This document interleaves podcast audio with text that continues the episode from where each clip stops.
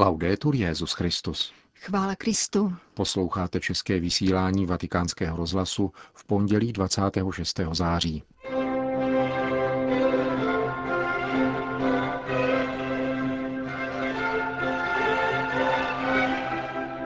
Papež přijal na audienci prezidenta Demokratické republiky Kongo. Civilisté umírají v obou částech Alepa, říká otec Ibrahim al-Sabák. Podrobnosti o životě a pontifikátu Benedikta XVI. jež vysvítají z posledního knižního rozhovoru, který poskytl emeritní papež německému novináři Peteru Zévaldovi, představil sekretář Benedikta XVI. monsignor Georg Genswein v Mnichovském domě literatury.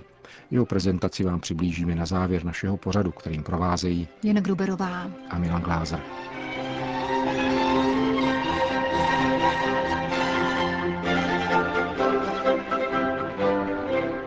Zprávy vatikánského rozhlasu.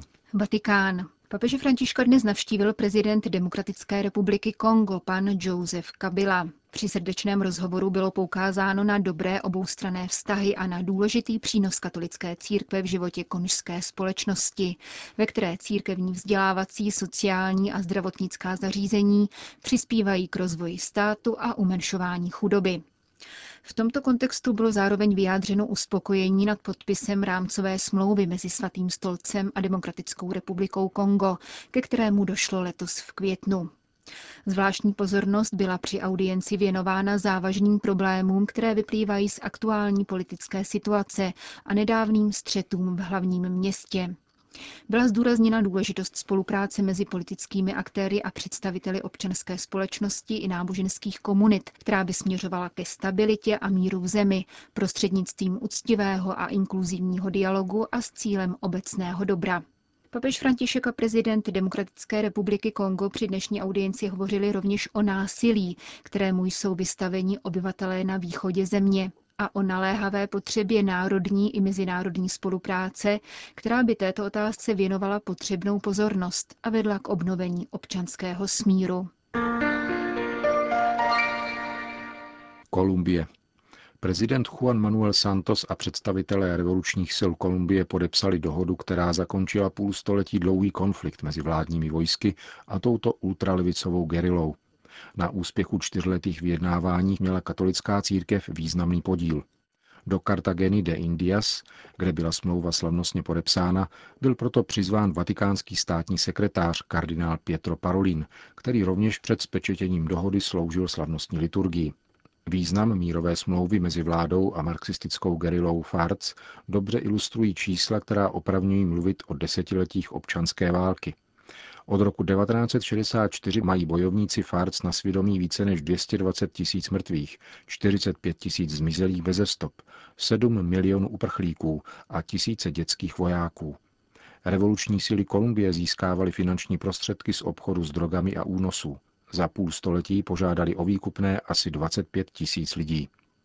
Podpisu mírové smlouvy se zúčastnili nejvyšší reprezentanti mezinárodní komunity, mezi nimi generální sekretář OSN Ban Ki-moon, americký státní sekretář Kerry, ministrně zahraničí Evropské unie Mogherini, prezident Světové banky Jim Jong Kima a 13 hlav latinskoamerických států. Svatý stolec podporoval mírový proces zprostředkovaný Havanou, který vyústil v příměří podepsané 23. června letošního roku. Papež František následně vyjádřil přání navštívit Kolumbii v příštím roce. Na prezidenta Santo se čeká nyní obtížný úkol integrovat tisíce bojovníků do občanského života. Nebude to snadné také proto, že mnoho Kolumbijců pohlíží se skepticismem na tyto dohody, které má ratifikovat referendum vyhlášené na 2. října. Sýrie. Obyvatelé Alepa prožívají tragické chvíle. Ve městě eskaluje konflikt mezi povstalci a vládními silami podporovanými Ruskem. S opozicí zpětá observatoř pro lidská práva informuje o bombardování čtvrtí kontrolovaných povstalci. Křesťané ze západních čtvrtí, které jsou pod kontrolou vojsk prezidenta Asada, informují, že i na ně dopadají bomby a umírají civilisté. Mluví otec Ibrahim al-Sabák, farář od kostela svatého Františka zodpovědný za věřící latinského obřadu v Alepu. Když se mezinárodní mocnosti nedokáží dohodnout nebo postupují jako rivalové, odráží se to rovněž na našem každodenním životě. Poslední dny se nedalo spát kvůli bombardování. Také na naši západní část města dopadaly bomby a rakety na civilní objekty. Ranění a mrtví jsou i v naší křesťanské komunitě. Lidé jsou roztrpčení, mají strach z budoucnosti. Když neexistuje dohoda na vysokých místech, v terénu narůstají obavy a všechny rány se znovu otvírají. A tady už byla zraněna každá rodina. Kromě toho vládne velký zmatek. Je těžké rozlišit takzvaně umírněné povstalce od fundamentalistů. Působí to v terénu velký zmatek. Následkem toho je také současná situace, protože rusové a syrské vládní vojsko prohlašují, že příměří se týká pouze umírněných skupin, zatímco boje proti džihadistům z Al-Nusra, Al-Qaida a islámského státu budou nadále pokračovat. Nedostatek jasnosti a spolupráce mezi všemi stranami v terénu, mám na mysli mezinárodní síly a síly cizích států, vede k ještě většímu zmatku. Říká otec Ibrahim al-Sabák ze západní části Alepa.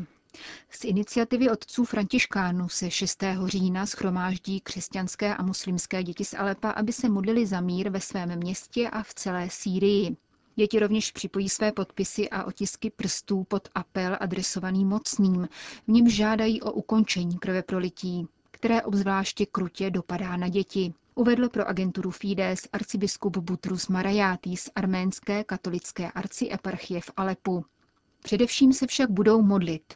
Spoléháme na skutečnost, že modlitba dětí je mocnější než naše, dodává arcibiskup Marajátý. Pokud jde o současnou situaci poznamenanou narušením křehkého příměří vyhlášeného před dvěma týdny, arménský katolický arcibiskup poskytl některá upřesnění z první ruky. Jak uvedl reprezentanti vlády a armády vydali minulou středu prohlášení rozšířené v televizním vysílání a na sociálních sítích, ve kterém upozorňují na otevřené koridory, kterými mohou civilisté opustit čtvrti kontrolované povstalci a odejít do bezpečnějších oblastí bez obav z represí. Arcibiskup Marajáty uvádí, že mnoho rodin této nabídky využilo a přešlo do zóny kontrolované vládním vojskem. Dosvědčuje také, že pro skupiny, které odešly z východní části města, byly připraveny rovněž ubytovací struktury. Dodává nicméně, že nešlo o masovou evakuaci. Mnozí patrně nemohou odejít, řekl pro agenturu Fides arcibiskup Marajáty. Mexiko. V Mexiku byla potvrzena vražda dalšího kněze, 53-letý otec José Alfredo López Guilén z Puruandario ve státu Michoacán, unesený ze své farnosti při kostele Světější trojice, byl nalezen mrtev za podobných okolností jako dva jeho spolubratři z Veracruz. Policie hledá stopy mezi obchodníky s narkotiky, proti nímž všichni tři tito kněží vystupovali. Jen za necelé čtyři roky funkčního období prezidenta Enrika Peñi Nieta bylo v Mexiku zavražděno 15 kněží a dva lejci zapojení do pastorace. O dalších dvou již dříve zmizelých kněžích nemá nikdo zprávy. Konec zpráv.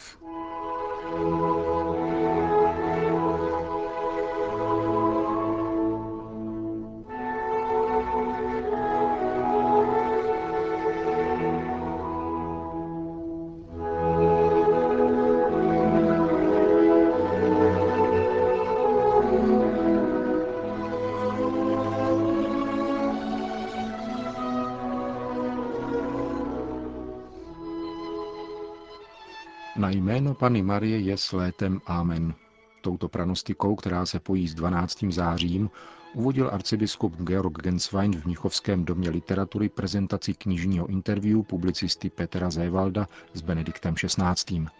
Osobní sekretář emeritního papeže a prefekt papežského domu přitom poznamenal, že ono selské moudro mělo zcela praktický právní význam. Znamenalo konec žní a povolovalo tak chudině sběr klásků ze sklizených polí.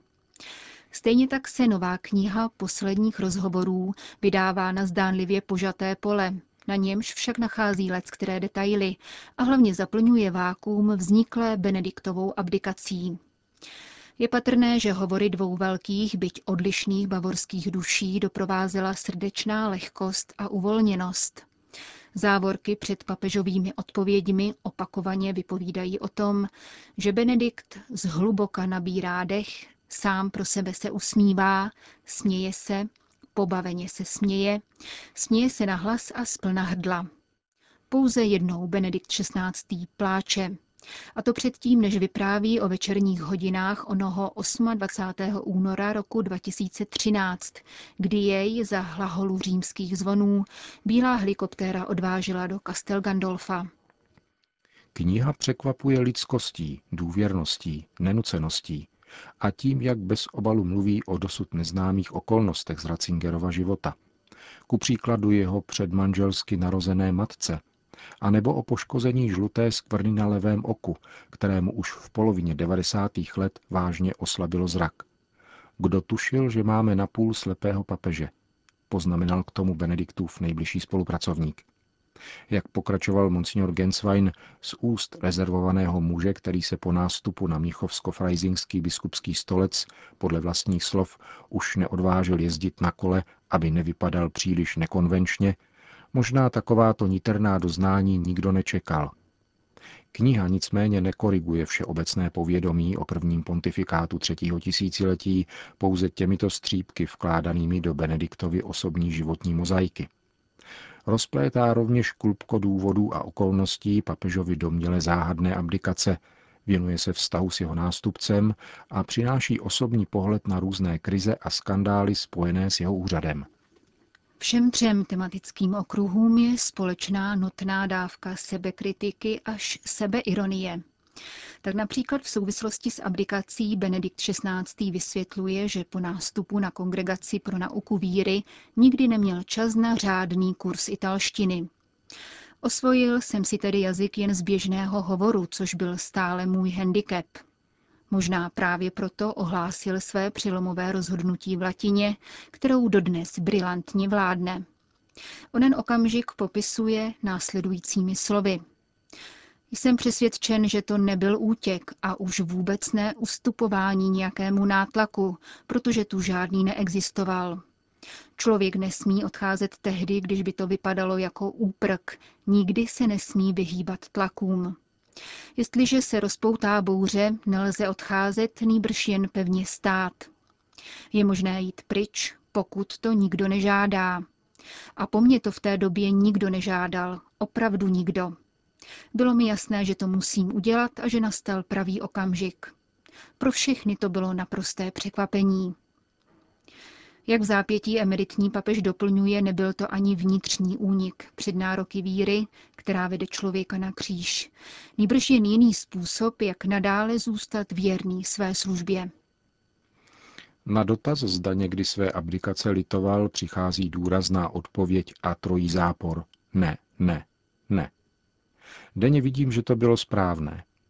Emeritní papež také úsečně a jako naprostý nesmysl vyvrací všechny konspirační teorie o domělém vydírání, které se po jeho abdikaci šířily.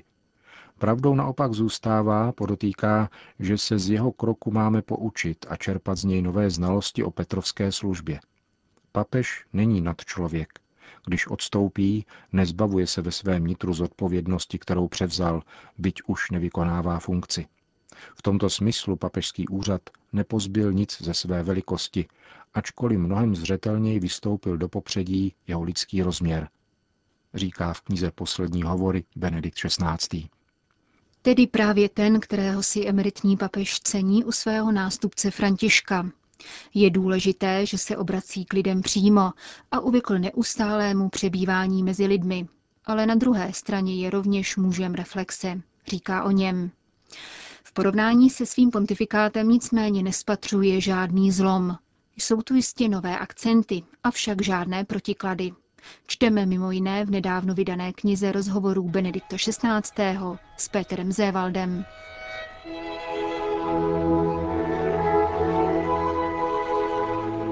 Končíme české vysílání vatikánského rozhlasu. Chvála Kristu. Laudetur Jezus Christus. thank you